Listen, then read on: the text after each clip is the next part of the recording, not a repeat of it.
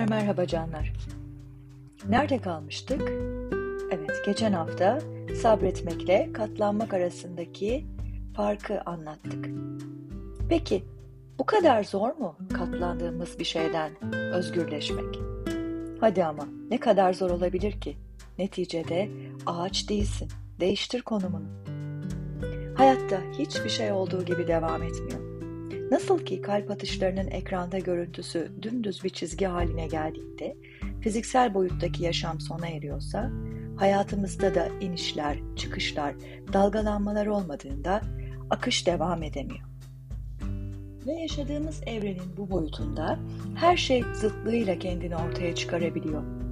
Çirkin olmadan güzeli, kötü olmadan iyi, üzüntü olmadan neşeyi, yorulmadan dinlenmeyi ve bunlar gibi pek çok kavramı tam zıttı olmadan tanımlayamıyoruz.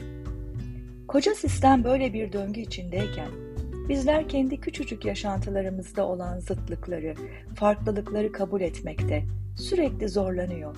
Yakaladığımız güzel bir frekansın tıpkı radyoda bulduğumuz güzel bir müzik kanalı gibi hep aynı ritimden çalarak devam etmesini bekliyoruz. O kanalda bile araya reklam girebiliyor. Çalan bir parça bizi hüzünlendirebiliyor veya gülümsetebiliyor. Ya da ansızın birisi kanalı değiştiriyor. Öyle değil mi? Bazı günler yaşam enerjimin düşük olduğunu ve giderek de düşmeye devam ettiğini hissederim. Bu tip zamanlarda genellikle tembelleşiyorum ben ve canım hiçbir şey yapmak istemiyor. Zihnim yorucu bir şekilde çalışmaya başlıyor ve her şey sanki enerjimi daha da düşürmek istercesine üst üste geliyor. Ama yıllar içinde öğrendiğim bir şey var ki o da yola çıkmanın, yolda olmanın hep ileriye gideceğimiz anlamına gelmediği. Bazen durduğumuz yerde adımlarımızı sayarken bazen geri gidebilir, bazen çıktığımız merdivenleri istemeden de olsa ini veririz. Böyle hissettiğim anlarda hep kendime şunu soruyorum. Son zamanlarda olanları hangi algısal konumdan değerlendirdim? Hangi değerlendirmem enerjimi düşürdü? Frekansım değişti ve beni çok da mutlu etmeyen şeyleri kendime çekmeye başladım. Ne demek şimdi bu? Derseniz şöyle anlatayım. Olanları öznel yani subjektif bir konumdan değerlendirmeye başladığımızda her şeyi kişiselleştiririz.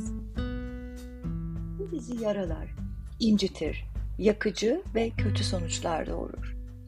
Pek çok şeye olan inancımızı yitirmeye başlar, mutsuz ve keyifsiz hissederiz. Dışarıdan bakıldığında öyle görülmese bile empati duygularımızı yitirdiğimizden içimizde bu olumsuz duyguları yoğun olarak yaşarız. Öznel konum fazla vakit kaybetmeden terk edilmesi gereken bir konumdur. Yoksa inanın bizleri yiyip bitirir. Ben de frekansımın değiştiğini hissettiğimde genellikle kendimi bu konumda buluyorum. Olayları fazlaca kişiselleştirdiğim ve böylelikle kolay yıprandığım yer burası. Hadi o zaman bu konumda yaşadığın duyguları sahiplenme. Duygunun kendisi olma. Ağaç değilsin ya, değiştir konumunu demek gerekiyor kendimize. Bu kararı verdiğimizde bir sonraki aşamada geçeceğimiz yer nesnel yani objektif konum olacaktır. Onlara bu konumdan bakmak, olayları bu konumdan değerlendirmek bizi biraz olsun rahatlatır. Çünkü bu konumda empati duygumuzu geri kazanmış, olayları ve durumları kişiselleştirmekten vazgeçmişizdir. Olan her şey bizimle ilgili değildir. Örneğin o kızdığımız kişinin bizi kızdıracak ya da üzecek davranışının bizimle ilgili olmayan bir sebebi. Kendi dertleri, sıkıntıları vardır. Belki de biz doğru konumdayızdır ama o hala öznel konumda takılıp kalmıştır. Empati kurarsak daha fazla hoşgörüye sahip olabilir, anlamaya çalışabilir ve tabii ki çözüm üretebiliriz.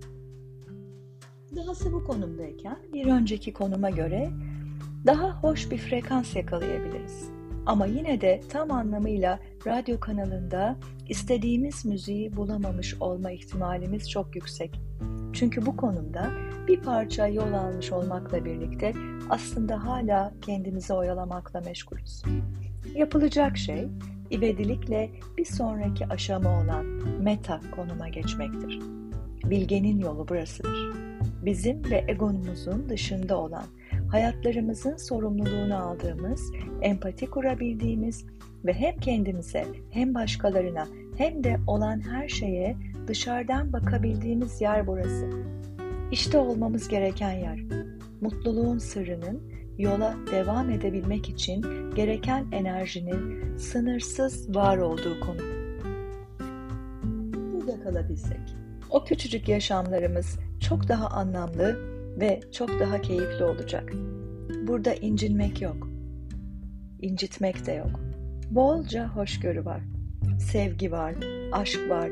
Olana da olmayana da eyvallah diyebilmek var. E daha ne olsun?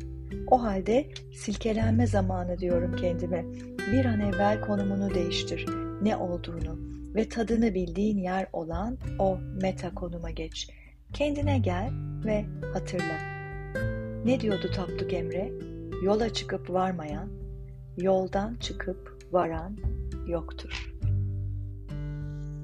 Derseniz bu hafta Habbe'den bu kadarcık okumuş olayım. Çünkü bu konuyla ilgili güzel bir pratik anlatmak istiyorum size. Peki hangi konumda olduğumu nasıl anlayacağım? Nereden bileceğim ben öznel mi, nesnel mi, yoksa meta konumda mı olduğumu?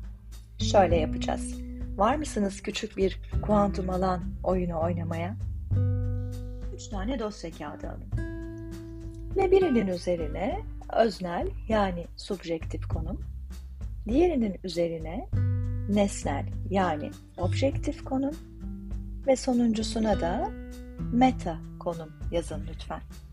Sonra kağıtlarınızı ters çevirin ve sırasını bilmeden karıştırarak kağıtları elinizde önünüzde bunları yan yana dizin.